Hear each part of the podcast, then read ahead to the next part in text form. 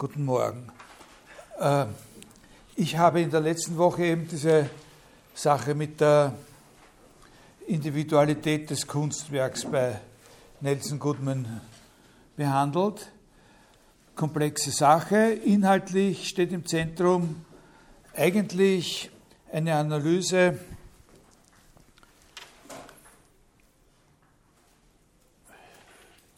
verschiedener Typen des Hervorgehens oder Hervorbringens des Werks. Die Unterschiede, die es in den verschiedenen Arten des Hervorbringens eines Werkes oder des Entstehens eines Werkes gibt.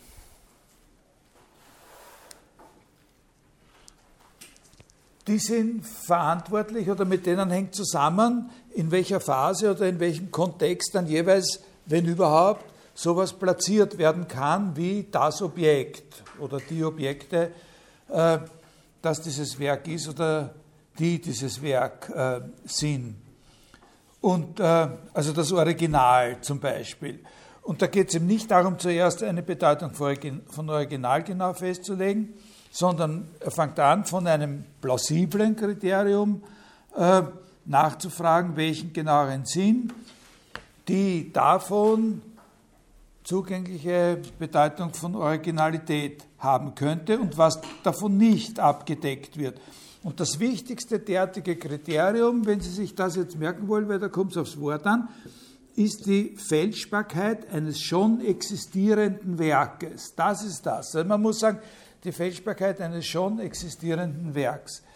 Dass das Werk schon existiert, spielt deswegen eine große Rolle, weil nicht existierende Werke in einer gewissen Weise immer gefälscht werden können. Bei nicht existierenden Werken eigentlich kein so großer Unterschied besteht zwischen der Literatur und der Malerei. Die Vermeer-Fälschungen und die Fälschungen der Hitler-Tagebücher sind strukturell nicht so verschieden. Unter der Voraussetzung aber, dass das Werk existiert, entsteht da sofort ein riesiger Unterschied zwischen Literatur und Musik auf der einen Seite, der Malerei auf der anderen Seite. Einen Roman, der schon existiert, kann man nicht fälschen, genauso wenig wie den Rosenkavalier oder irgendeine andere Oper, die Nachtwache von Rembrandt, aber kann man schon fälschen. Das ist aber sozusagen jetzt mal nur die Exposition der Fragestellung. Das ist überhaupt noch nicht eine Art von Antwort. Es ist eine Intuition und von dieser Intuition ausgehend fragen wir, was ergibt sich daraus für unser Verständnis von Werk? Also die Frage ist nicht, aha, den Rosenkavalier kann man nicht fälschen, was macht's aus am Rosenkavalier, dass man ihn nicht fälschen kann, sondern man muss umgekehrt fragen, als was für eine Sache fassen wir denn den Rosenkavalier auf, wenn wir ihn für nicht fälschbar halten? Und die Antwort ist zunächst ganz einfach, es ist eben ein Werk der Opernliteratur, der Musikliteratur. Dieses Werk ist auch genauso wie ein Bild von Klimt von einer bestimmten Person oder Gruppe von Personen zu einer bestimmten Zeit unter konkreten Umständen geschaffen worden. Und was würde es jetzt heißen, es zu fälschen? Also das haben sie noch gemeinsam. Natürlich ist das irgendwann, hat einer darunter geschrieben, fertig ist. Ne? Dann haben sie gesagt, jetzt haben wir es, die beiden Autoren. Was würde es jetzt heißen, das zu fälschen, in Analogie mit einem Bild? Es würde heißen, eine andere Sache, eine andere Oper, eine andere Sache zu präsentieren mit der Behauptung, dass das, der von Strauß und Hofmannsthal in dieser Situation geschaffene Rosenkavalier sei. Und jetzt gibt es zwei Möglichkeiten. Wenn diese Sache nicht wirklich der Rosenkavalier selber ist, dann ist es eben nicht eine Fälschung, sondern die möglicherweise wahre Behauptung, dass es noch ein anderes Werk gibt, das Anspruch darauf erheben kann, der Rosenkavalier zu sein. Wenn die Sache aber nicht anders ist als der Rosenkavalier, dann ist sie auch keine Fälschung, sondern ist einfach der Rosenkavalier. Also wenn es anders ist, wenn man es präsentiert und es ist was anderes, dann hat man eben behauptet, dass es da noch was anderes gibt und dann kann man darüber diskutieren, welches der Rosenkavalier ist, der wirkliche. Sowas kommt ja auch vor in der Musikwissenschaft immer wieder. Wenn es nicht anders ist als der Rosenkavalier, dann ist es aber der Rosenkavalier. Alles, hier ist der entscheidende Punkt, der alles, was so ist wie der Rosenkavalier, ist der Rosenkavalier. Bei einem Gemälde ist das nicht so. Wenn etwas, was nicht die Nachtwache ist, bei einem gegebenen Stand der Expertise nicht von der Nachtwache unterschieden werden kann und gleichwohl als die Nachtwache ausgegeben wird, dann handelt es sich um eine Fälschung der Nachtwache. Da gibt es natürlich tausenderlei Szenarien, wo das sehr kompliziert wird und wo auch der Sprachgebrauch dann natürlich unscharf wird und wo man unter Umständen auch aussichtslos streiten kann. Zum Beispiel könnte man sich vorstellen, was ja in Wirklichkeit auch immer wieder der Fall ist, dass der Maler eines berühmten Gemäldes von diesem Gemälde eine oder mehrere Kopien hergestellt hat, die wir bei einem gegebenen Stand der Dinge nicht voneinander und auch nicht vom Original unterscheiden können, von deren Existenz man aber lange Zeit zum Beispiel nichts gewusst hat. Und dann findet jemand so eine Kopie und behauptet, das sei das Original und das bisherige Original sei eine Fälschung. Dann fangen wir an, weitere Untersuchungen anzustellen und stellen uns vor, man kann beweisen, dass das bisher bekannte Objekt doch das Original ist. Dann kann man jetzt aus der Perspektive der interessierten Öffentlichkeit sagen, dass hier der Verdacht und auch die Redeweise durchaus begründet sei. Bei dem neu Verdacht, bei dem neu präsentierten Objekt handelt es sich um eine Fälschung. Da geht es nicht darum, dass wir jetzt eine Entscheidung treffen, ob das eine Fälschung ist oder nicht, ob man sowas eine Fälschung nennen soll. Es ist eine interessante Frage, ob es überhaupt eine Fälschung, eine Frage, die unseren Sprachgebrauch betrifft, ob es überhaupt eine Fälschung sein kann, wenn es nicht in der Absicht der Fälschung hergestellt wurde. Also wenn es nur in der Absicht hergestellt wurde, irgendeine Kopie zu einem bestimmten Zweck zu malen.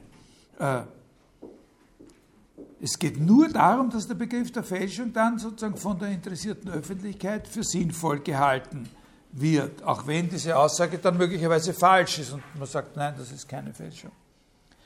Wenn aber die Geschichte jetzt noch eine Drehung weitergeht, nämlich, dass man dann herausfindet, dass es sich eben faktisch um eine Kopie von der Hand des Künstlers handelt, so wie ich es Ihnen von Anfang an erzählt habe, aber was die Öffentlichkeit nicht gewusst hat, ne? Dann wird es sehr unsicher, ob man von einer Fälschung sprechen soll. Dann wird man einfach eher versuchen zu sagen, dass es sich um eine Kopie handelt, die in fälscherischer oder betrügerischer Absicht als etwas ausgegeben wurde, was sie nicht ist. Also da wird der Sprachgebrauch dann muss sehr differenziert werden. Dann ist eben ein Unterschied in dieser Situation, ob man sagt, das ist eine Fälschung, oder ob man nicht viel besser sagt, das ist eine Kopie, die jemand in betrügerischer Absicht als das Original ausgegeben hat. Ein Bild, so wie Goodman das meint, ist ein Kunstwerk. Es ist auch ein individuelles, konkretes Objekt. Und Goodman kann genauso wie Wollheim der Auffassung sein, dass das Kunstwerk deswegen noch lange nicht mit diesem Objekt, das es ist, strikt identisch sein muss. Das Wichtige ist nur, dass da ein Objekt ist und wie man die besondere Rolle analysiert und versteht, die das Objekt für die Identität des Werks spielt. Das, was Goodman aber in einer besonderen Weise und anders und viel intensiver als Wollheim untersucht hat, ist die Frage der Individualität dieses Objekts selbst. Und die ist bei ihm letztlich gegeben, die Individualität des Objekts ist fixiert durch die Lebenslinie dieses Objekts. Durch sozusagen die Geschichte der Zustandsänderungen, der Situationen, die Lebenslinie vor allem von seinem Ursprung an, bis zu einem bestimmten Punkt. Die deskriptiven Eigenschaften, die das Objekt hat, wie man es beschreiben kann, spielen da nur eine sekundäre Rolle. Die ändern sich ja auch tatsächlich. Das Bild wird dunkler, es wird restauriert, es geschieht alles Mögliche damit. Auch im Falle der Oper oder des literarischen Werks gibt es eine konkrete, objektive Manifestation, aber nicht in einem individuellen Objekt, sondern in potenziell unendlich vielen Objekten.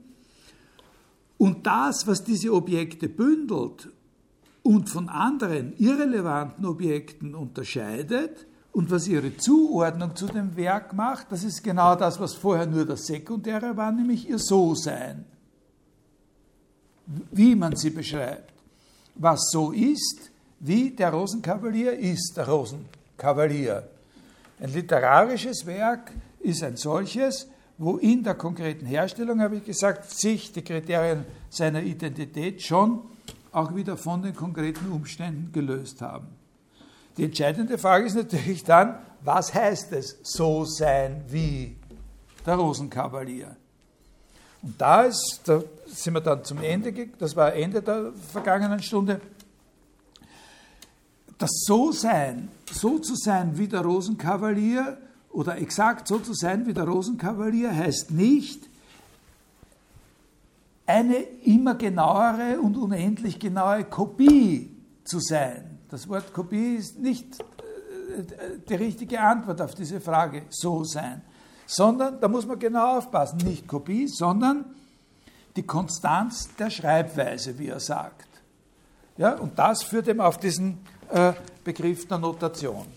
Also, da habe ich Ihnen das vorgelesen, glaube ich, dass ich Ihnen vorgelesen habe. Worauf es ankommt, ist die Identität der Schreibweise, genaue Entsprechung in Hinsicht auf Buchstabenfolgen, Abstände und Satzzeichen.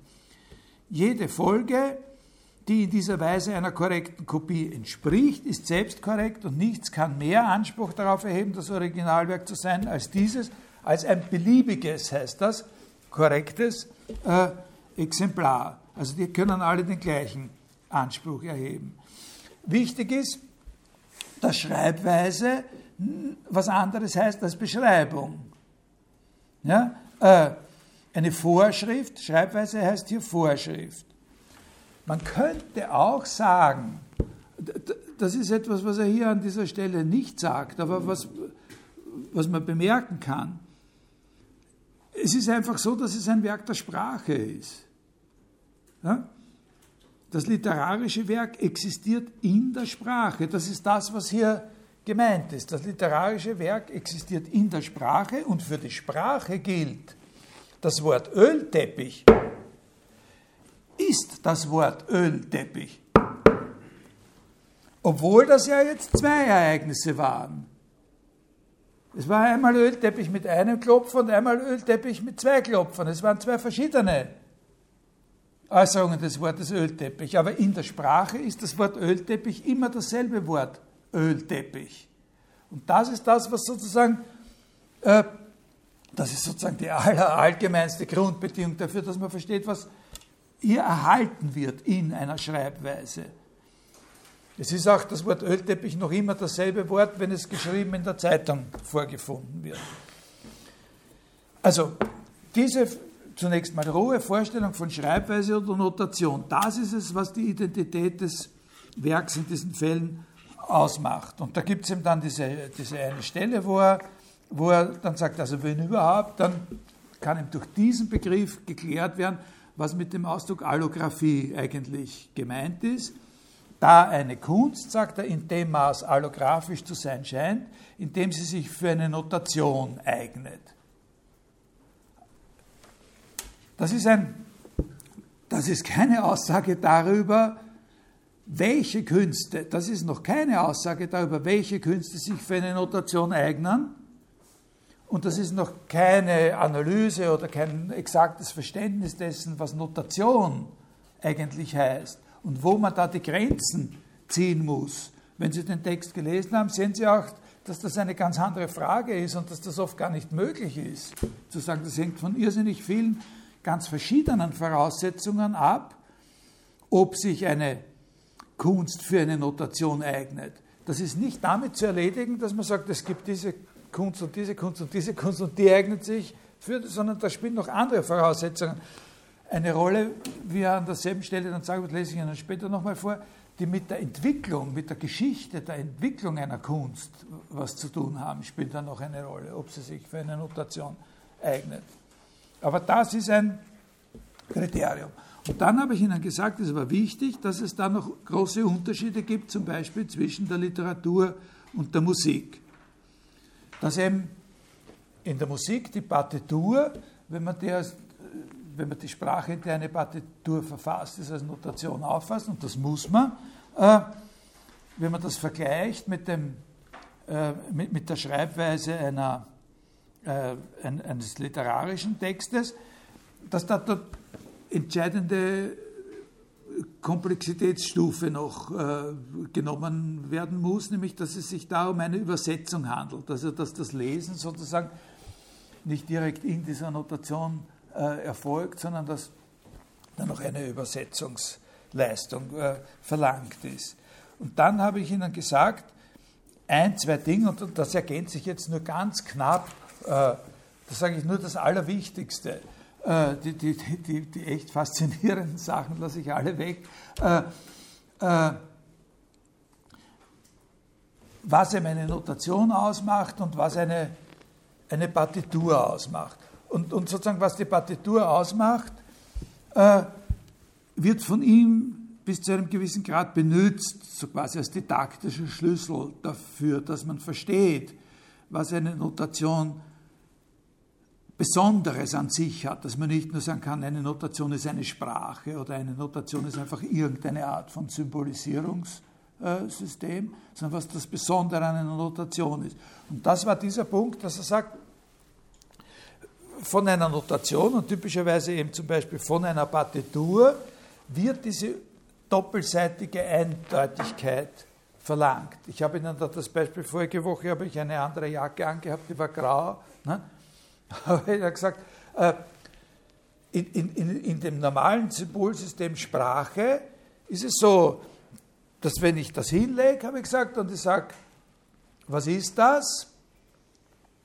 Nein, wenn ich sage, das ist grau, nicht? Dann habe ich eine Eigenschaft, die das hat, was da liegt. Aber wenn ich umgekehrt sage, was ist das? Dann gibt es tausenderlei mögliche Antworten, ganz verschiedene, was Sie sagen können. Das ist ein Sakko, oder Sie können sagen, das ist was Altmodisches, oder irgendwie so. Ja? Bei einer Partitur ist das Entscheidende, wenn Sie das, was für die Partitur entscheidend ist, ist, dass bei einer Probe eines Orchesters, wenn der Dirigent zu dem Flötisten sagt, spielst das A, dann spielt er das A. Das ist das, was sagt, es ist grau. Aber es geht auch umgekehrt, dass wenn die spüren und der unterbricht und sagt, was war das da? Dann gibt es nur die Antwort, es war eben ein A oder es war ein C oder ein Cis. Verstehen Sie? Da gibt es dann nichts anderes. Das geht auch in der anderen Richtung. Während beim Sakko, wenn Sie fragen, was ist das, was war das, dann können Sie tausenderlei Sachen sagen. Aber die entscheidende Rolle, die die Partitur spielt, ist, dass in diesem Kontext es nur eine Antwort, nur eine Sache gibt, die das ist. Das geht in der anderen Richtung genauso. Natürlich kann jemand auch eine andere Antwort geben. Ja? Es kann zum Beispiel jemand sagen, auf die Frage des Dirigenten, was ist das? Was haben Sie da gespielt? Und der sagt darauf, oh je, das Falsche. Ne? Aber das ist nur eine Verschiebung. Letztlich geht es da auch darum, dass die Antwort wäre, es war nicht ein A, sondern ein B. Ja? Verstehen Sie? Das ist das, was hier gemeint ist. Und was er jetzt analysiert in seinen Überlegungen zu dem Begriff der Notation, das sind sozusagen systematische Voraussetzungen, die gegeben sein müssen, damit dieses Hin und Her funktioniert, damit dieses Hin und Her möglich ist. Und das sage ich Ihnen jetzt nur ganz kurz, gebe ich Ihnen halt ein paar Andeutungen, wo Sie hinschauen müssen, und mache Sie auf zwei absolut katastrophale Übersetzungsfehler. Nicht Druckfehler, sondern wirkliche Übersetzungsfehler, die sozusagen echt kriminell sind, aufmerksam in dem Text, die den Text sozusagen völlig unverständlich machen. Also das Wichtigste, um sozusagen der wichtigste und das trivialste und einfachste, was er da am Anfang erklärt, ist ja, um sozusagen diese Konstanz der Schreibweise zu erklären, was das eigentlich heißt, ist der Begriff Zeichen, ne? Was ein Zeichen ist. Was ist die Identität eines Zeichens im Verhältnis zu den Vorkommnissen, sozusagen zu den Instanzen eines solchen Zeichens? Ne? Also was macht die Identität des Zeichens aus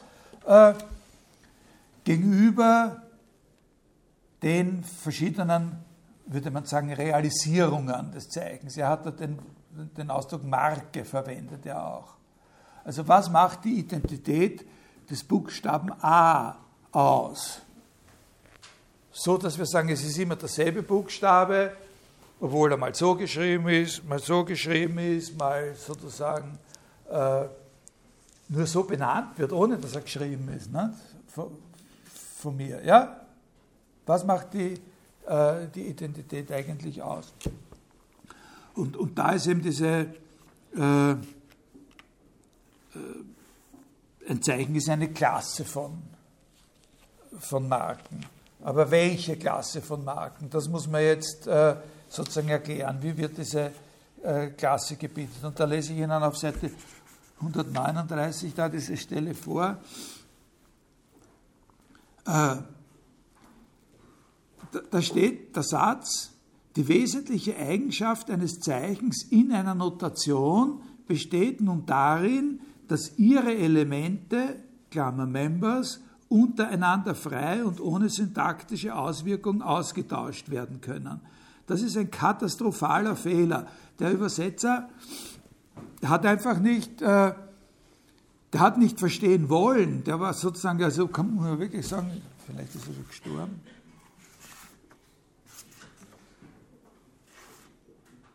Jürgen Schläger. Zu dumm,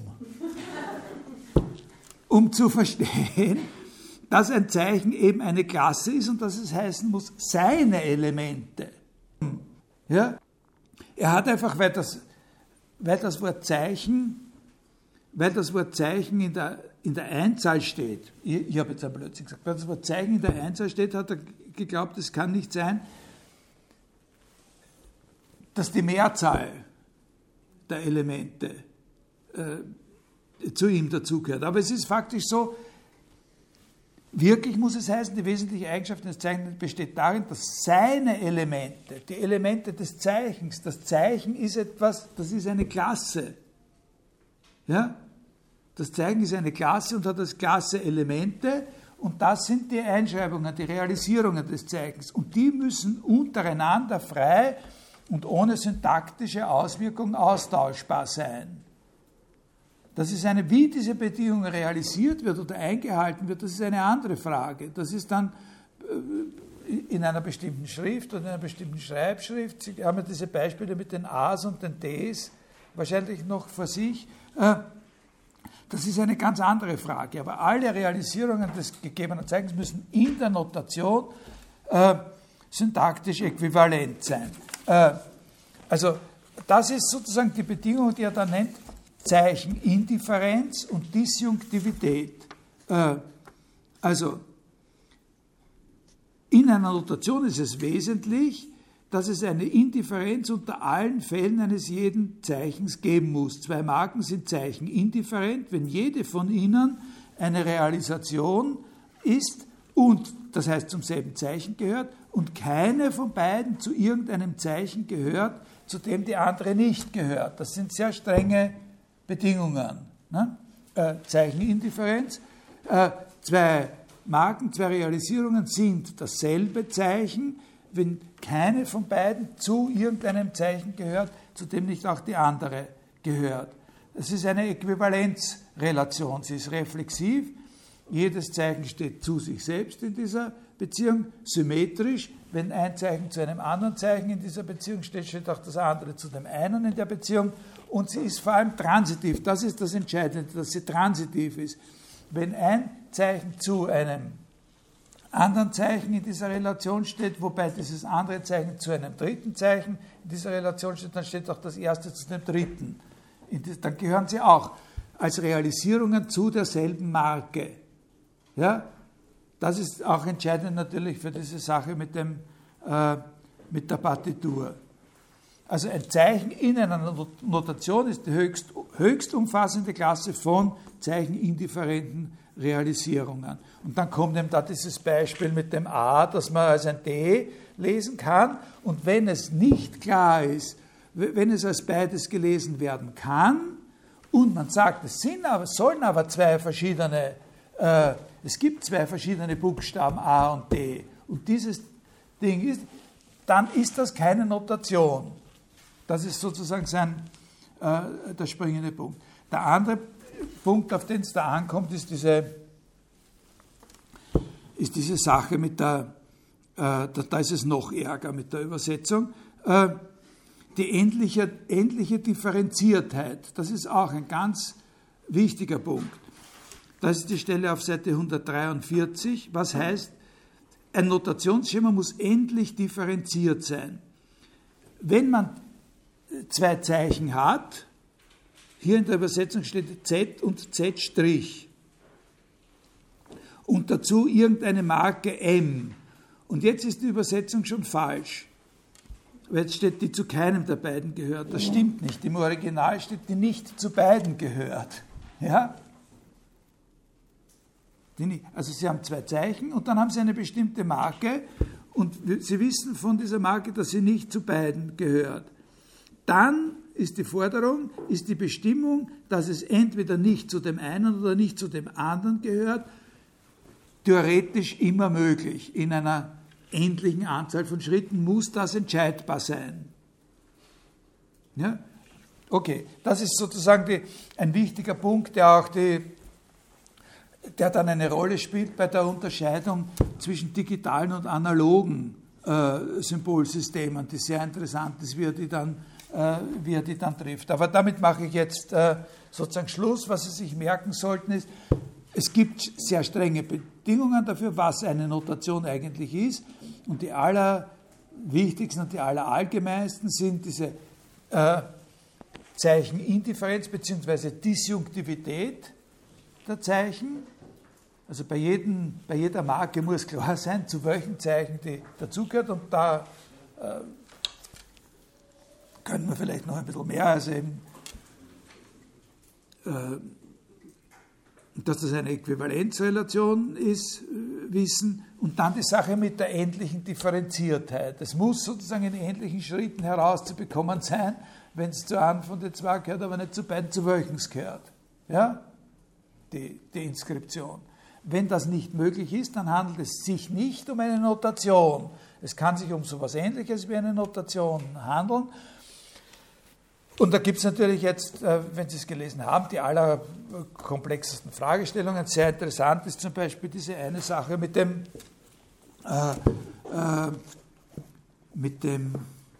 Tanz. Ne?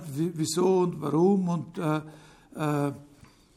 warum ist das beim Tanz so ein Problem oder warum empfinden wir es sozusagen dauernd als ein Problem, dass es eigentlich für den Tanz eine Notation geben sollte, aber nicht wirklich gibt oder doch gibt, und es sind ja immer wieder welche probiert worden. Es gibt so etwas Ähnliches wie Notationen, es gibt Standardisierungen.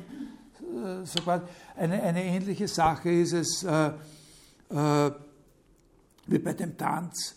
Eine ähnliche Sache, aber dort liegt der Fall ein bisschen verschieden und einfacher, ist eine Notation zum Beispiel für das Fechten, für die Bewegungen von Körper und Hand beim Fechten. Das ist etwas, worüber Descartes eine seiner ersten Abhandlungen geschrieben hat, ob man das notieren kann, sozusagen die Stellungen der Waffe, die Stellungen der Hand und so, ob man sozusagen in jedem gegebenen Moment, wenn es eine Notation gibt, dann kann man in jedem gegebenen Moment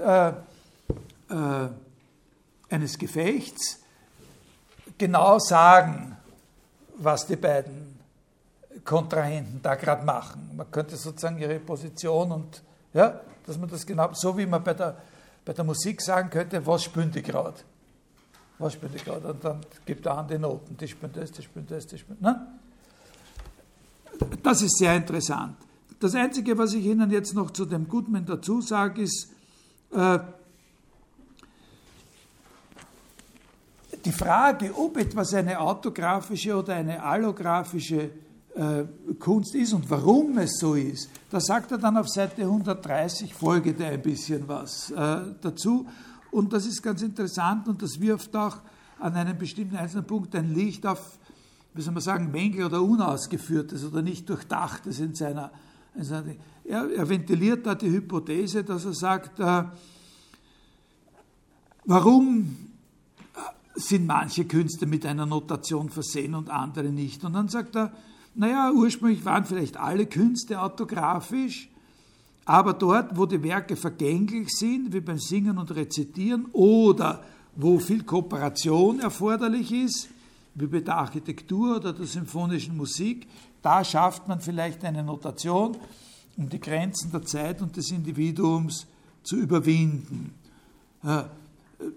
Das klingt auf den ersten Blick plausibel und dann sagt er was sehr was Wichtiges.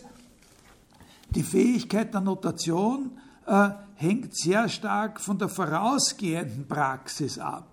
Also von dem, wie diese Art von Tätigkeit, in welchen Kontexten eine bestimmte Art von künstlerisch relevanter Tätigkeit ausgeübt wird und ob dann ausgehend von so einer Praxis es sinnvoll erscheint, eine Notation zu entwickeln. Und dann sagt er, der Tanz wie das Drama, die symphonische Musik und die Chormusik eignen sich dazu, die Malerei nicht. Weil die Malerei sozusagen eine Sache ist, die jeweils einer zu einem bestimmten Zeitpunkt schafft. Und da finde ich, ist, da liegt eine Grenze, da ist etwas, da kann man sich nicht wirklich damit zufrieden geben, nicht? Weil wer sagt uns denn, dass das so sein muss und immer war? Er hat ein Bild von der Malerei, das total, also hier an dieser Stelle setzt er eine Vorstellung von Malerei voraus, die total geprägt ist von der individualistischen Auffassung der Malerei in der Renaissance. Aber es ist schon früher gemalt worden. Und wer sagt, dass es nicht sowas gibt wie kollektive Malerei oder so? Also das ist so ein bisschen eine Schwäche. Insgesamt würde ich so sagen, was ist das Werk? Wenn man jetzt dann fragt, gibt es da eine allgemeine Antwort bei ihm auf die Frage, was ist das Werk? Es ist ein Gegenstand mit eigenen, und zwar in den verschiedenen Künsten variablen Identitätskriterien. Die Identifikation des Werks selbst, unabhängig von dem, was jetzt die Objekte sind. Irgendwie muss das Werk immer identifizierbar sein, schon allein, um sicherstellen zu können, dass wir über dieselbe Sache reden. Wenn wir sagen, das ist Mist oder das ist gut, das ist beeindruckend und so, ja? Irgendwie muss es identifizierbar sein. Aber diese Identifikation ist immer auch wesentlich abhängig von Einstellungen, Gewohnheiten, Erwartungen, die sich gebildet haben in der Weise der Realisierung, der Bewertung und letztlich auch der Erhaltung der Werke in diesen größeren sozialen Zusammenhängen. Also in einer gewissen Weise ist natürlich das Werk, wenn man sagen will, wenn man das allgemein für alle Künstler sagen will, schon so etwas wie ein, wenn überhaupt, ein soziales Objekt, ein sozialer Gegenstand oder ein sozial geprägter Gegenstand. Das ist etwas, was man nicht übersehen darf, dass das für ihn immer präsent bleibt. Also an den Stellen, wo es möglich ist und angebracht erscheint, betont er das ja auch immer. Jetzt mache ich Schluss damit.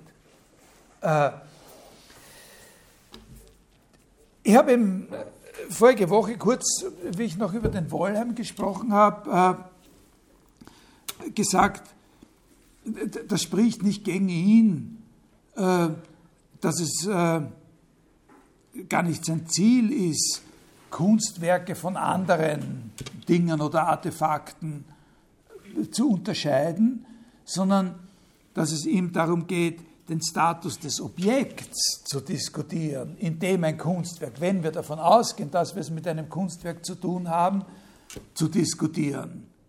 Also nicht primär die Aufgabe, Kunstwerke von anderen Sachen zu unterscheiden, sondern wenn wir mal davon ausgehen, dass wir es mit einem Kunstwerk zu tun haben, zu fragen, was ist der Status jetzt eigentlich dieses Objekts, das wir mit dem Kunstwerk oder als dass wir das Kunstwerk identifizieren wollen. Und ich habe dann gesagt, aber für Heidegger, wenn Sie sich erinnern, ist das anders. Den interessiert das schon. Das ist für ihn eigentlich die Hauptfrage. Heidegger in diesem Aufsatz über den Ursprung des Kunstwerks problematisiert den Begriff des Objekts. Und er ordnet in gewisser Weise auch, und das macht den Unterschied zu Goodman aus, das Hervorbringen dem Werk unter. Also wer von Ihnen hat es jetzt wirklich gelesen, schon diesen Aufsatz? Na gut, also ich gehe davon aus, dass Sie ihn gelesen haben. Auch bei diesem Text ist der Aufbau sehr interessant. Ich kann das nicht. Also um das wirklich zu würdigen, müsste man lang aus verschiedenen Perspektiven über den Aufbau selber was sagen. Da können wir auch wochenlang drüber reden. Ich mache jetzt nur auf einen Aspekt an dem Aufbau zunächst aufmerksam, der nämlich interessant ist im Zusammenhang mit dem, was wir jetzt bei Wollheim und Goodman besprochen haben. In einer ersten Phase schaut es ja so aus, wenn man das zu lesen beginnt, als versucht er eben, und da besteht dieser Zusammenhang, als versuchte er, das Werk sozusagen zu positionieren oder zu verstehen, was ein Werk ist, in einem theoretischen Rahmen, der gegeben ist durch verschiedene mögliche Auffassungen davon, was ein Ding ist. Ne? Also es schaut so aus, als würde er sagen, aha, das Werk, und naja, was für eine Art von Ding ist das? Und dann tritt man einen Schritt zurück und sagt, als was kann denn prinzipiell, wie kann denn prinzipiell das aufgefasst werden, was wir als Ding verstehen? Auf welche Arten? Und vielleicht passt was davon. Und wenn nichts davon passt, dann ergibt sich vielleicht durch diese Überlegung trotzdem sozusagen so eine systematische Leerstelle, wo man dann sagen kann, aha, das ist es. Es ist nicht eine von den anderen Arten von Ding, die wir da, oder von den anderen, es entspricht nicht einer von diesen anderen Auffassungen von Ding, aber diese Auffassungen, die lassen uns erkennen, dass es da noch eine geben muss, und das ist. Aber so macht er das nicht. So geht das nicht, sondern das geht eine Zeit lang so dahin und dann passiert etwas, wo sich die ganze Fragestellung plötzlich umstülpt als Ganze und wo er nicht von verschiedenen Auffassungen vom Ding her oder von irgendwelchen anderen Positionen her daraufhin fragt, was das Werk ist, sondern wo sich das insofern umstülpt, dass man plötzlich den Eindruck hat, er denkt jetzt vom Werk aus. Er denkt total von der anderen Seite aus. Ein sehr krasser Effekt dieser Wendung, die relativ früh in dem Text ist, ein sehr krasser Effekt ist zum Beispiel, dass er dann irgendwann am Ende des Texts tatsächlich diese Umkehrung realisiert und sagt, dass man vom Werk her das Dinghafte verständlich machen kann. Dass man vom Werk her das Dinghafte am Werk verstehen kann als das Erdbezogene, als das Erdhafte im Werk. Ja? Also ob man da jetzt damit einverstanden ist, ist eine andere Sache, aber es ist symptomatisch dafür, dass diese Umwendung stattgefunden hat. Jetzt, was kann das heißen? Wenn wir das jetzt so sehen und vielleicht überrascht sind an dieser Stelle. Ich gehe dann genau auf diese Stelle ein noch. Was kann denn das heißen? Aufhören, auf das Werk hinzudenken und jetzt plötzlich vom Werk her denken. Wenn man das Wort, oder von mir aus sagen Sie auch Begriff, Werk, nicht schon auf einem Hinweg zu ihm irgendwie bestimmt hat, dann ist es ja nur ein leeres Wort. Dann hat es ja gar keinen Inhalt. Und dann kann man von dort aus überhaupt nicht denken. Oder man kann alles mit gleicher Gültigkeit denken. Es ist dann gleichgültig, was man denkt. Wenn Sie nicht mit einer bestimmten, wenn Sie nicht schon was investiert haben in das Wort Werk, dann können Sie unter dem Werk alles diskutieren. Lottozahlen, metaphysische Theorien, Frühlingsgedichte, was Sie wollen. Auch die Knorr-Frühlingssuppe und so. Eigentlich kann also, wenn man es ernst nehmen möchte, vom Werk aus denken nichts anderes heißen als von einem doch irgendwie bestimmten, aber eben radikal anderen Rahmen her denken. Und so ein anderer Rahmen würde sich ja auch mehr oder weniger von selber anbieten. Da ist eigentlich völlig klar, zunächst, wenn man schaut, also wenn man es nicht von dem Ding her denkt, wovon her denkt man es denn dann? Nämlich mit der Form der praktischen, der herstellungsorientierten Dimension des Werkes. Das ist ja das, was wir auch gesehen haben, als einen wichtigen Unterschied zwischen Goodman und Wollheim. Goodman denkt ihm dann von der Herstellung her. Natürlich auch sehr reduziert, in einer sehr eingeengten Perspektive ist Herstellung verstanden. Und da ist jetzt das Wichtige, dass er das auch nicht macht. Er denkt es eben nicht, statt vom Ding her jetzt, er hat nicht da heimlich sozusagen, wenn er sagt, ich denke vom Werk her, dann denke ich, nicht dazu gesagt, aber von der Art seiner Herstellung her. Sondern was er macht ist, dass er einen völlig unerwarteten, ganz anderen Kontext ins Spiel bringt, um sozusagen dem Werk, von dem her er jetzt denken will, überhaupt einen Inhalt zu geben, einen völlig unerwarteten Kontext, Wahrheit, ne, ist es jetzt. Und wie er das macht, dieses ins Spiel bringen der Wahrheit, plötzlich hat er über das Ding geredet und auf einmal vom Werk her und der Wahrheit her. Wie er das macht, wie das motiviert ist, das ist sehr, sehr charakteristisch und ganz ein entscheidender Punkt für die Einschätzung des Textes insgesamt. Und ich werde dann am Ende sozusagen darauf noch einmal zurückkommen. Jetzt unterstreiche ich nur noch die theoriestrategische Seite dieser Sache. Bevor ich sozusagen den Text dann ein bisschen durchgehe. Ne? Er kann nicht vom Werk aus denken, wenn der Begriff nicht durch irgendeinen Kontext eine Bestimmtheit hat. Sonst ist alles gleichgültig, sonst könnte er eben auch die Füllungsgedichte denken. Sonst könnte das, was er sagt, über das Werk genauso was sein, was man über Frühlingsgedichte sagt. Er braucht so einen Kontext. Und dieser Kontext ist das Wahrheitsproblem.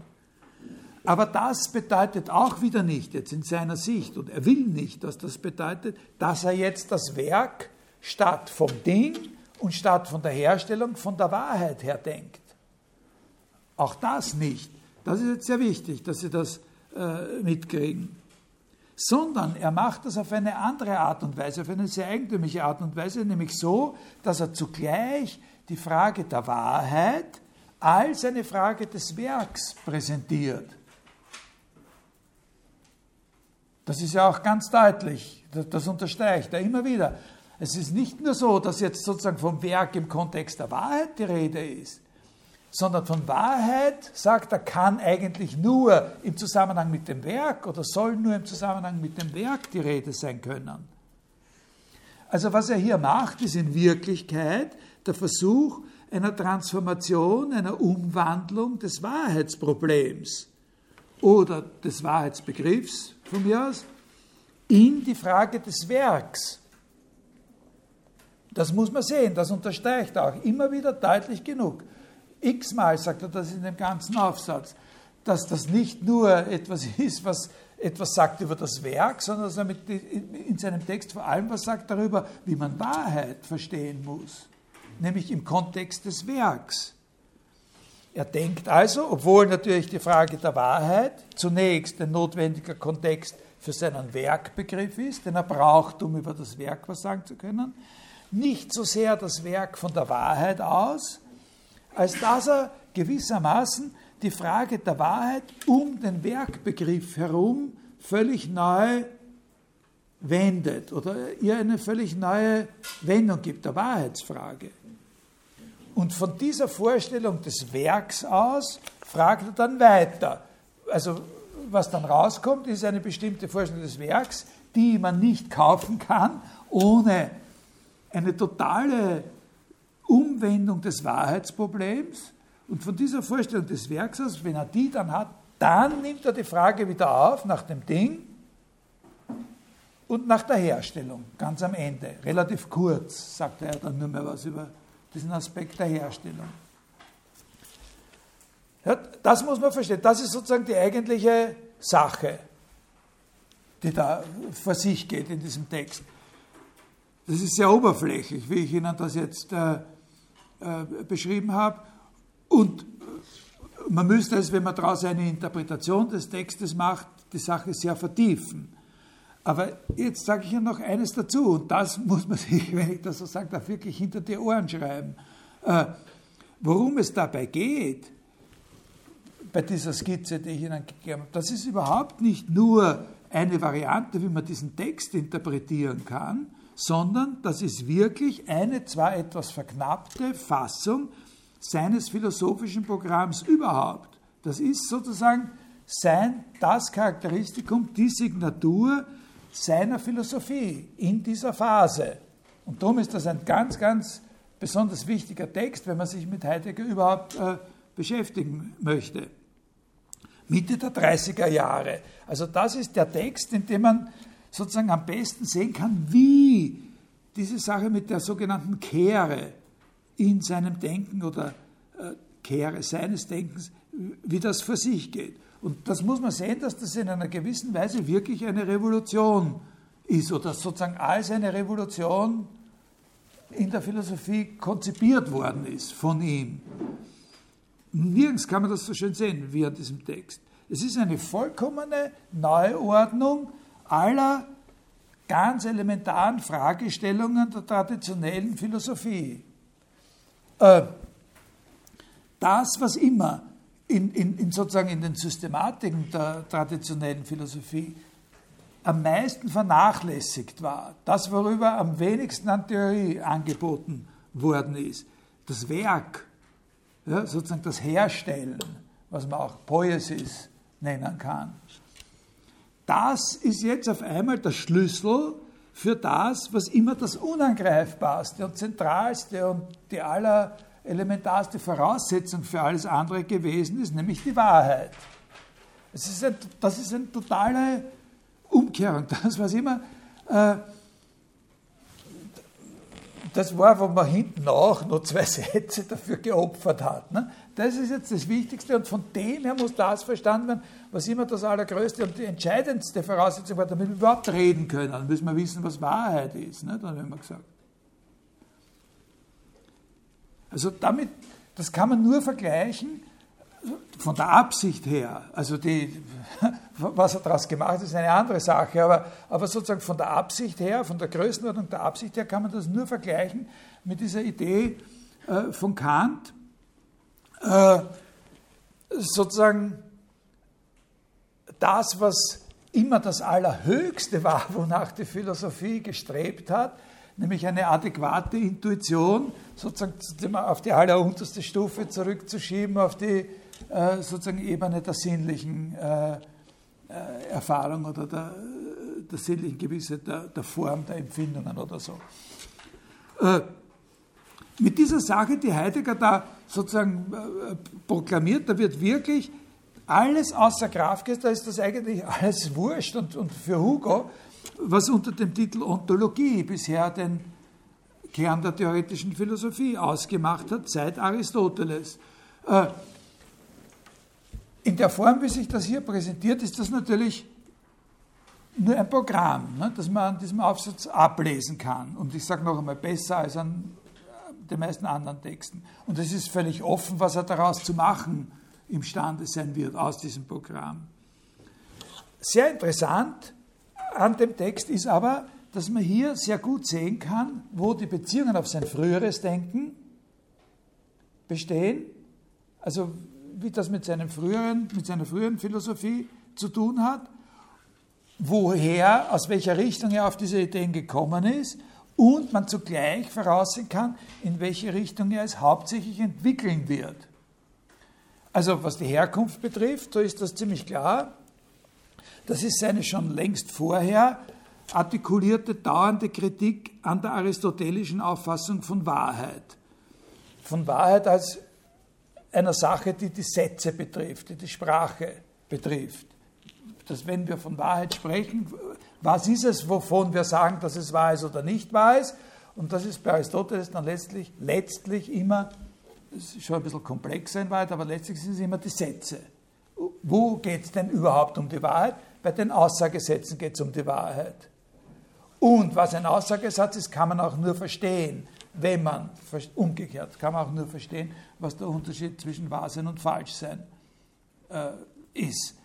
Daran hat er schon immer Kritik geübt, zum Teil in einer Kontinuität mit den Gedanken, grundlegenden Gedanken von Husserl und der Phänomenologie überhaupt.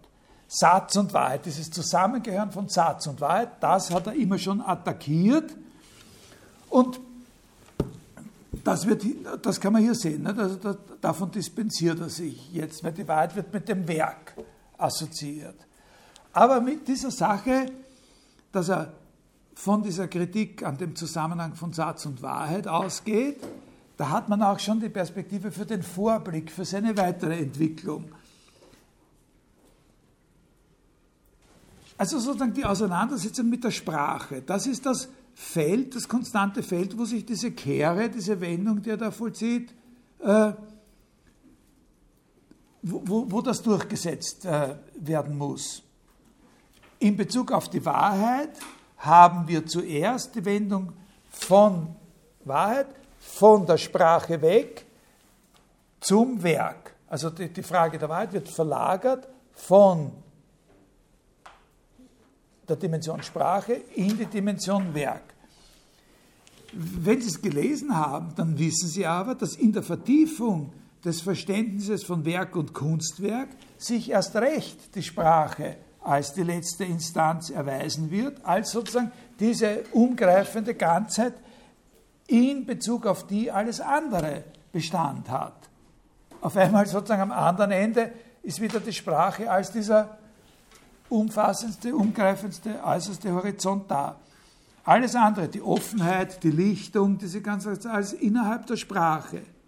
Aber der Witz ist, natürlich, das ist jetzt ein vollkommen anderes Verständnis von Sprache. Nämlich nicht Sprache als Aussage, sondern Sprache als Dichtung, wie er dann sagt.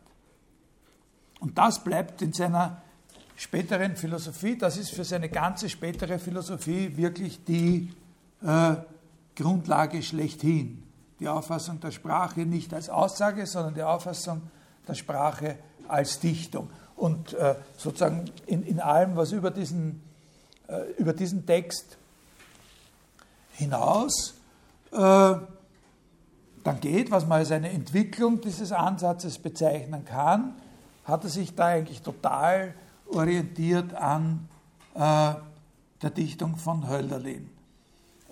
Das ist ohne das ist nicht nur irgendwie ein Interesse, das er da auch hat, neben seiner Philosophie, sondern seine Philosophie in allem, was über die Skizze hinausgeht, die wir da am Schluss finden, ist überhaupt nur verständlich in einer Identifikation, in einer fast totalen Identifikation mit dem Denken und Dichten, wie er sagt, von Hölderlin.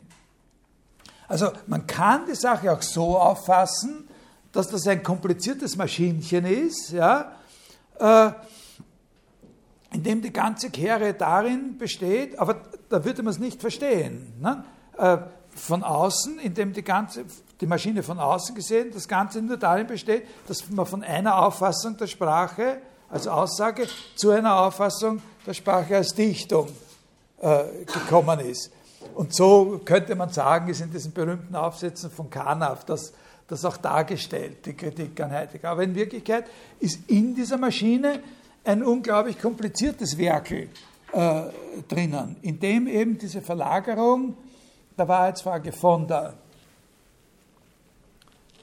Sprache, Aussage auf das Werk stattgefunden hat und erst in der Vertiefung dessen, was das Werk in diesem Kontext eigentlich ist, er dann zu dieser Auffassung der Sprache als Dichtung kommt. Haben Sie das ungefähr? Also das gehört alles natürlich noch dazu. Das ist alles gemeint, wenn ich gesagt habe, der Aufbau der Sache muss verstanden werden. Und zwar der Aufbau der Sache nicht nur, wie der Text, als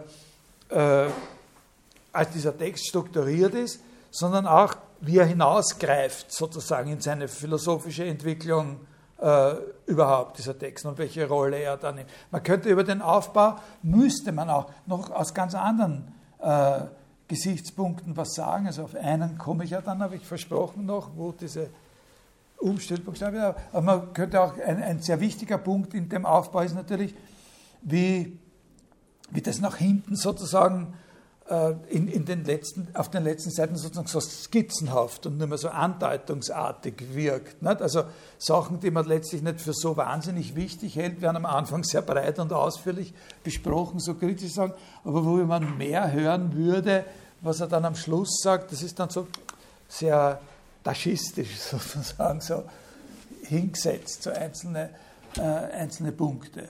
Aber man kann sehen, in welche Richtung das gehen wird. Da muss man dann halt spätere Texte dann auch noch lesen.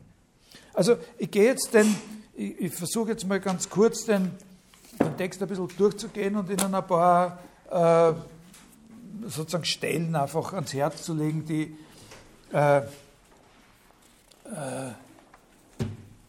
also was macht er denn am Anfang? Da hat er diese drei verschiedenen Konzeptionen von dem, wie man ein Ding verstehen kann. Ne?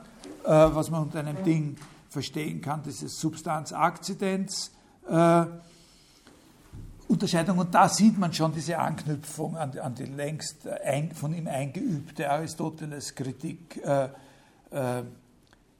gegen die Dominanz des prädikativen Musters arbeitet er da. Also das Ding als eine Substanz, der man Eigenschaften zu- oder absprechen kann, das Eigenschaften hat oder nicht hat, und die Dinge unterscheiden sich dann eben durch die Eigenschaften, die sie haben bzw. nicht haben, voneinander, und da kommt dann diese Kritik, das ist ja nur eine Projektion eines bestimmten Verständnisses von dem, was ein Behauptungssatz ist, und die Dinge selber sagen ja nicht, ich hätte gerne ein paar andere Eigenschaften oder so. Ja?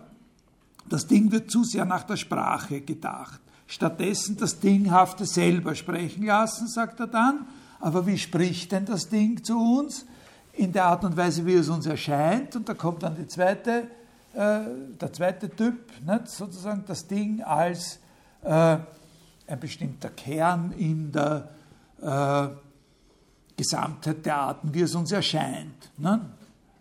Wie wir das Ding sozusagen aus den verschiedenen Erscheinungsweisen sozusagen finden können in seiner Differenz zu anderen, die sich in irgendeiner Erscheinung davon unterscheiden.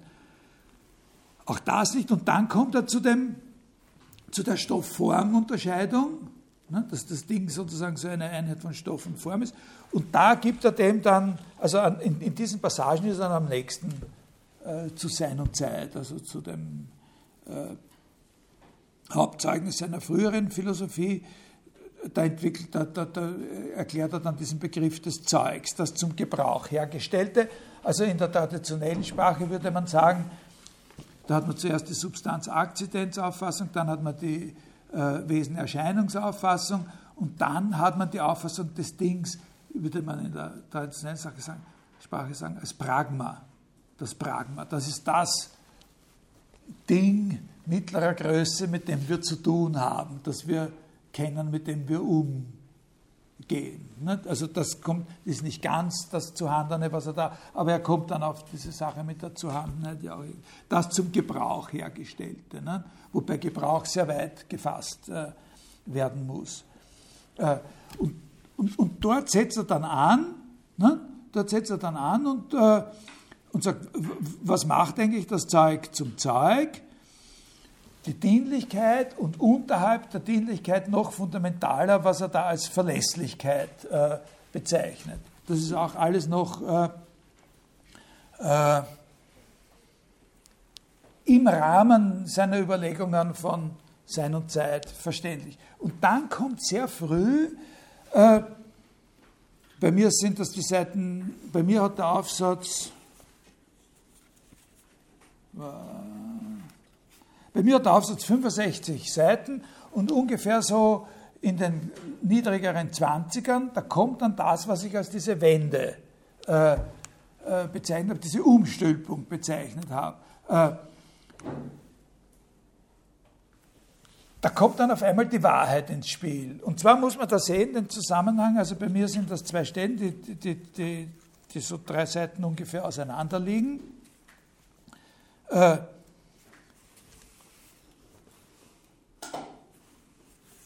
Also auf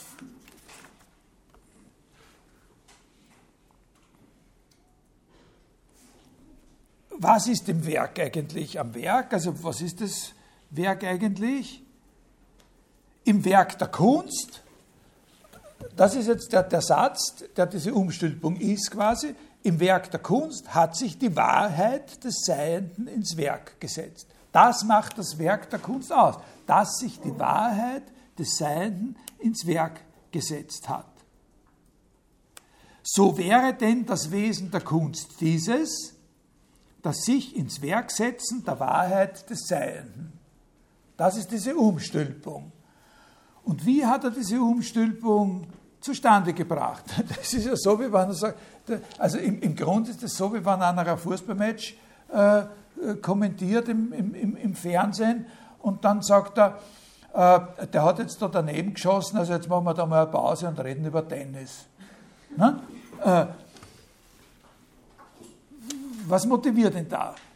Und was ihn motiviert, ist etwas unmittelbar davor, sagt er, 3 Sätze davor, sagt er, was geschieht hier, was ist im Werk am Werk? Van Goghs Gemälde ist die Eröffnung dessen, was das Zeug, das Paar Bauernschuhe in Wahrheit ist. Also das Gemälde von Van Gogh mit den Bauernschuhen, das ist die Eröffnung dessen, was das Zeug in Wahrheit ist. Da ist das schon sozusagen. Und wenn Sie das lesen, dann sehen Sie retrospektiv die Bedeutung, wie ein paar Seiten früher, aber ohne, dass er das so ausdrücklich gemacht hat, schon dieses Van Gogh-Bild ins Spiel gebracht hat. Nämlich, indem er über das Zeug redet, was sein typisches Zeug ist und wie man verstehen kann, was ein Zeug ist, da fängt er so harmlos, ohne dass man da schon merken würde, was dann kommt, an. Was ist ein Beispiel? Ne? Wir suchen ein Beispiel für gewöhnliches Zeug. Und das ist die Harmlosigkeit, die er da vorspielt, besteht eben darin, dass er sagt, naja, also statt dass ich Ihnen da jetzt meine Schuhe zeige, schauen wir uns ein Gemälde von Van Gogh an. Ne? Ein paar Bauernschuhe, jedermann kennt sie, genügt, eine bildliche Darstellung genügt. Ich brauche Ihnen gar nicht meine Schuhe zeigen. Bild genügt. Ein bekanntes Gemälde von Van Gogh, der solches Schuhzeug mehrmals gemalt hat. Aber was ist da zu sehen? Und dann beschreibt er dieses ganze Klimbim da, also ich würde schon sagen, ein bisschen aufdringlich, ne? Mit der Bäuerin, die da ihre Schuhe trägt und wo die da in dem feuchten Ackerboden steht und wo die Schuhe schmutzig und so weiter. Ja? Und dann eben 3-4 Seiten später haben sie dann plötzlich die Sache mit der Wahrheit. Das hat uns gezeigt, was die Wahrheit, wie sich die Wahrheit überhaupt sozusagen, wie man Wahrheit überhaupt verstehen muss, als sich ins Werk setzen. Ne? Das ist das Neue. Also, noch eine Stelle.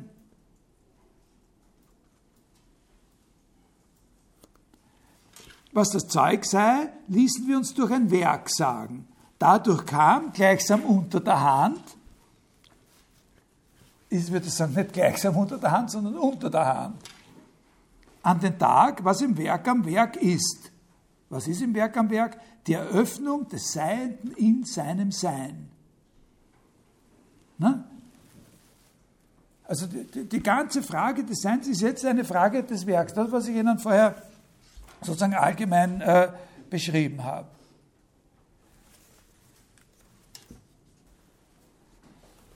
Ist überhaupt, sagt er dann jemals, aber ist das Werk als Werk denn überhaupt jemals so richtig zugänglich als Werk? Ist es nicht immer...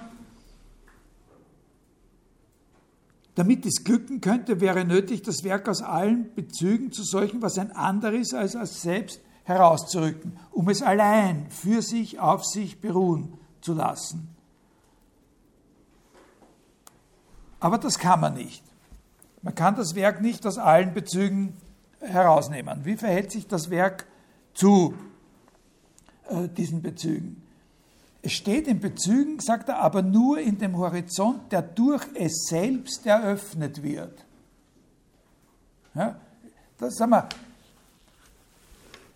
können Sie jetzt lesen als sozusagen eine allgemeinere Fassung von dem, was ich zuerst beschrieben habe. Es steht in Bezügen. Es gibt einen Kontext, der ihm Bestimmtheit gibt, habe ich gesagt.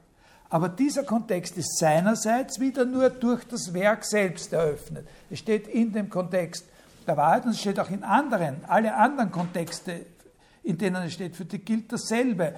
Dass sie auch, so wie die Wahrheit nur durch das Werk verständlich wird, auch diese anderen Kontexte, in denen das Werk steht, wieder nur durch das Werk eröffnet werden. Das Werk ist, könnte man sagen, ursprüngliche Eröffnung. Das Wort Öffnung spielt ja auch eine große Rolle im Zusammenhang mit Offenheit und Lichtung und so. Und das Werk ist ursprüngliche Eröffnung. Also der Ausdruck, der Ursprung des Kunstwerks, ja, als Titel des Aufsatzes hat zwei ganz verschiedene Bedeutungen. Der kann heißen, ich äußere mich zu der Frage, wie ein Kunstwerk entspringt. Er kann aber auch heißen, der Ursprung vom Kunstwerk her gesehen. Ursprung nicht als eine sozusagen reine Idee, sondern Ursprung, was Ursprung ist, kann man nur verstehen, wenn man versteht, was ein Kunstwerk ist. Weil das Kunstwerk, das ursprüngliche Entspringen ist.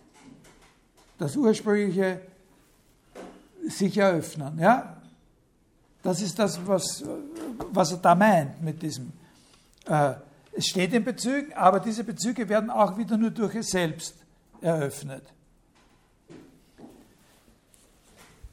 Es ist Eröffnung aus etwas, was man auch als ein Vorausgehendes verstehen kann, aber was als dieses Vorausgehende, auch als dieses Vorausgehende nur offenbar wird durch das Werk. Und da gehe ich jetzt nicht ausführlicher drauf ein, aber das ist sozusagen die Richtung, in der er dann zu diesem Begriff der Erde kommt, zu dieser Konzeption der Erde als Gegenpol der Welt. Die Welt ist sozusagen das Offene, die Gesamtheit dessen, was uns offen steht. Und in der Erde denkt er das, was als so ein Bezug dann als vorausgehend gedacht werden kann, aber was gerade als dieses Vorausgehende und, er sagt immer verschlossen, noch verschlossene, eben nicht eröffnete, sozusagen nur durch das Werk überhaupt präsent wird oder ins Offene kommt. Das sind dann recht komplizierte, aber natürlich sehr charakteristische Sachen. Das ist diese Sache mit der Wahrheit als Unverborgenheit und da ist vielleicht dieser Begriff der Lichtung auch das Verbergen,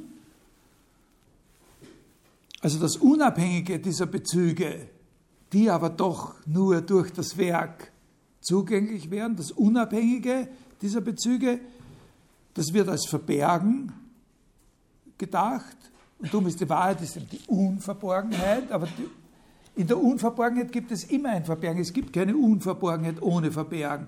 Und da unterscheidet er dann eben zwei verschiedene Dimensionen dieses Verbergens. Das Verbergen sozusagen letztlich doch, obwohl das, er sagt, also das Versagen und Verstellen. Wobei also der Unterschied einfach im Grund der ist, dass er unter dem Versagen hauptsächlich versteht, dass das Anfangen des Eröffnens, dass das Anfangen der Offenheit, das Offenwerden sozusagen, ja, das Offenwerden immer einen Bezug hat auf etwas, was es nicht ist. Er wehrt sich dagegen zu sagen, es sei bloß eine Grenze, das Versagen. Das Versagen sei nur das, wo sozusagen unsere Einsicht ja eine Grenze findet. Aber er meint, das ist zu sehr sozusagen auf das Ende hingedacht, man muss es als Anfang denken. Plausibel wird die Sache in der Gegenüberstellung mit der anderen Variante des Verbergens, mit dem Verstellen, weil das Verstellen etwas ist, wo sich innerhalb dessen, was bereits offen ist oder innerhalb der Lichtung, sozusagen die Dinge oder die Ereignisse oder das, womit wir zu tun haben, gegenseitig abdeckt und verstellt.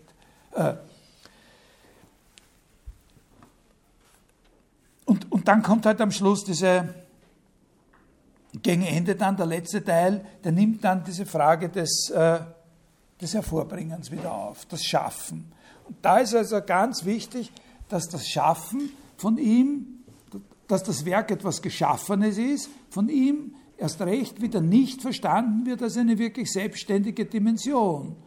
Also das Geschaffensein des Werks ist was, was noch immer in dieser gleichsam ontologischen, quasi ontologischen Auffassung des Werks sein Fundament hat. Was lese ich Ihnen da vor? Eine sehr deutliche Stelle.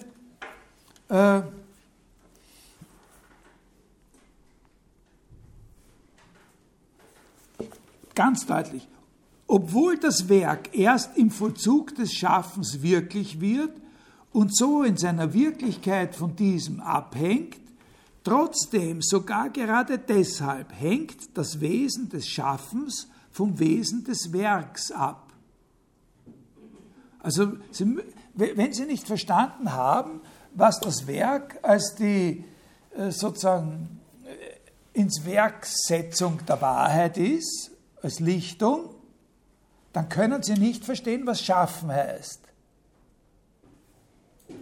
Was Schaffen wirklich heißt. Das ist sehr ein wichtiger Gesichtspunkt. Das Schaffen ist nicht etwas Selbstständiges, was man sozusagen gegenüber den Gegenständen, mit denen es zu tun hat, mit denen hantiert wird oder sowas, unabhängig ins Spiel bringen kann. Noch eine Stelle.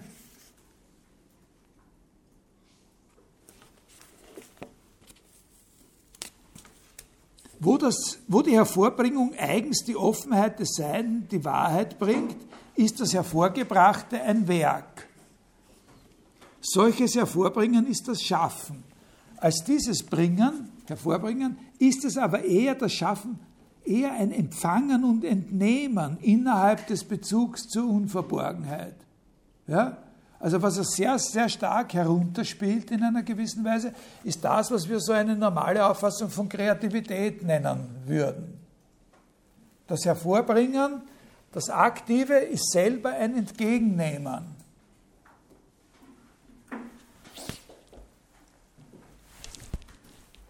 Ja, ich lasse das jetzt darauf beruhen. Ich gebe Ihnen nur noch sozusagen ganz kurz die Stichworte, die da das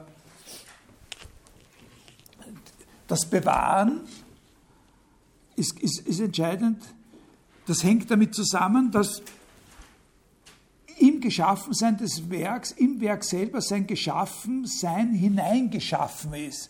Also das Geschaffensein des Werks bleibt nicht nur sozusagen am Werk, im Unterschied zu anderen Dingen, die vielleicht nicht geschaffen sind, sozusagen da, sondern das ist als etwas Intendiertes im Werk. Und das hat mit der Bewahrung zu tun. Die Bewahrung ist das Aufnehmen. Es gibt kein Werk ohne Bewahrung des Werks. Die Bewahrung ist eine Dimension des Werks. Die Kunst selber ist schaffende Bewahrung der Wahrheit im Werk. Also das sind so typische heideggersche, wie soll man das sagen, Sprachübungen. Also wenn man über Kunst als solche was sagen möchte, dann eben, man hat diese drei wesentlichen Dimensionen, das Werk, das Schaffende, das Bewahrende.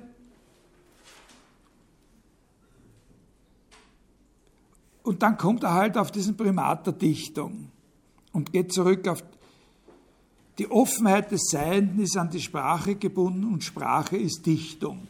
Also das sind einfach so, das wird nicht mehr, darum sage ich, das ist dann sehr skizzenhaft. Ne? Also das wird nicht, weiß ich, wie erläutert, inwiefern jedes Schaffen, jede Poesis, alles poetisch sozusagen, auch die Malerei und das alles letztlich Dichtung ist.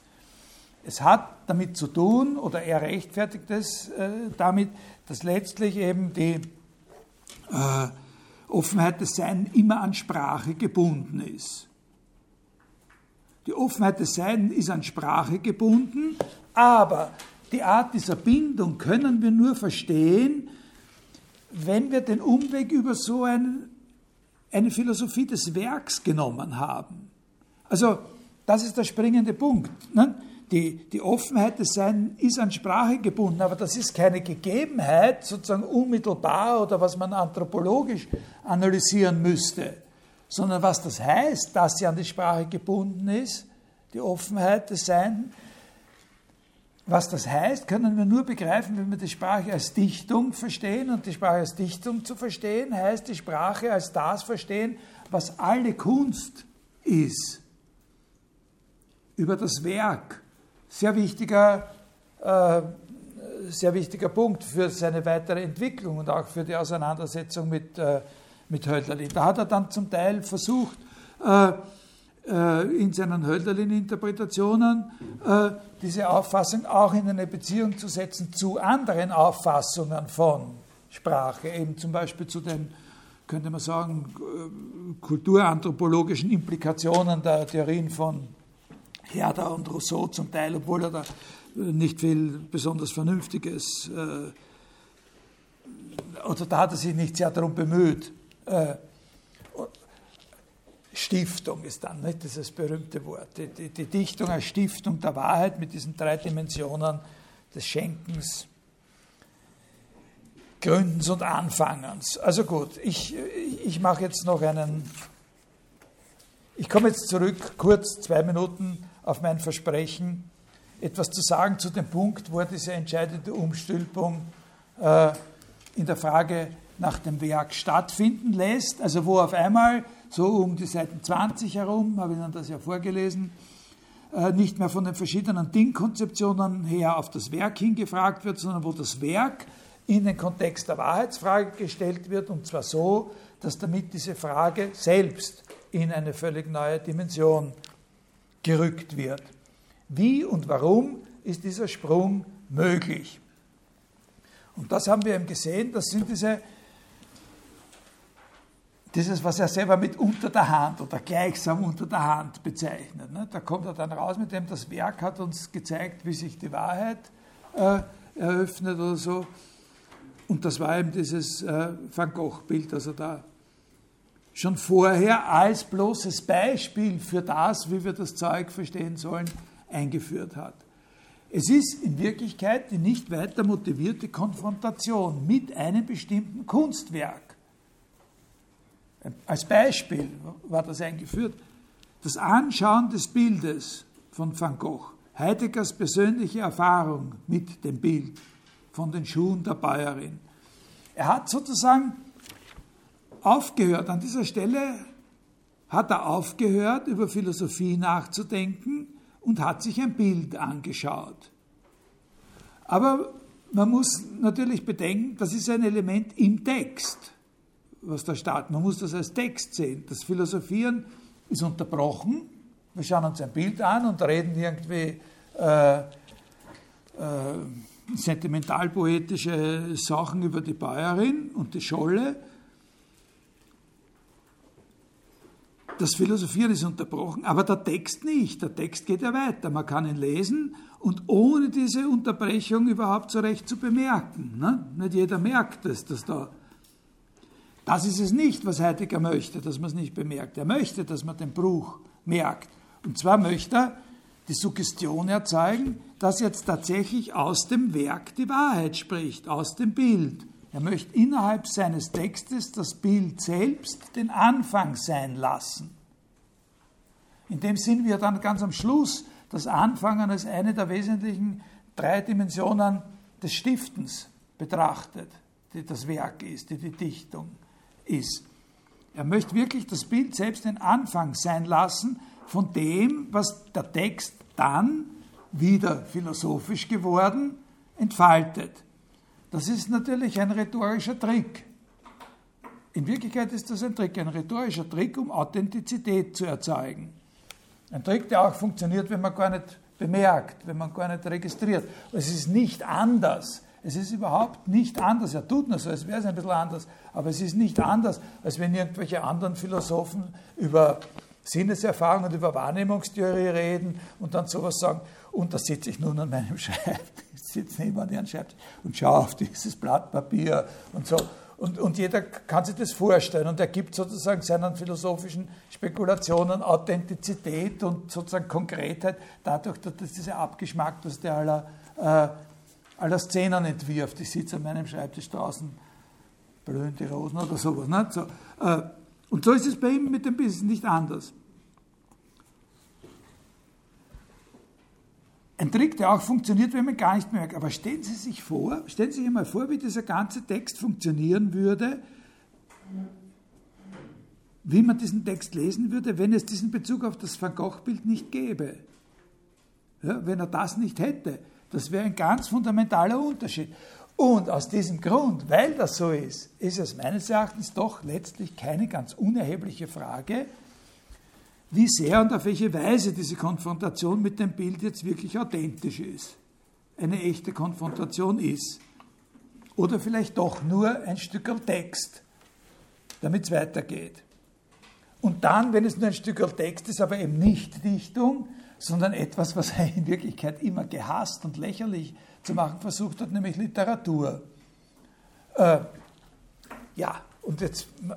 Viele von Ihnen werden ja die Sache bereits wissen oder kennen das, dass im Jahre 1968 der amerikanische Kunsthistoriker Meyer Schapiro diese Frage genau untersucht hat, was das für ein Bild ist und auch an den Herrn Heidegger geschrieben hat, wo er denn dieses Bild eigentlich gesehen hat.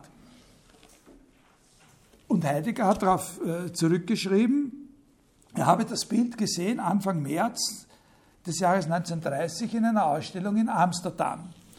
Und Meyer Schapiro, der wirklich ein sehr bedeutender und auch gründlicher Kunsthistoriker ist, hat das Bild identifiziert und hat, wie auch schon Heidegger gesagt hat, mehrmals gemalt, festgestellt, dass es 8 solche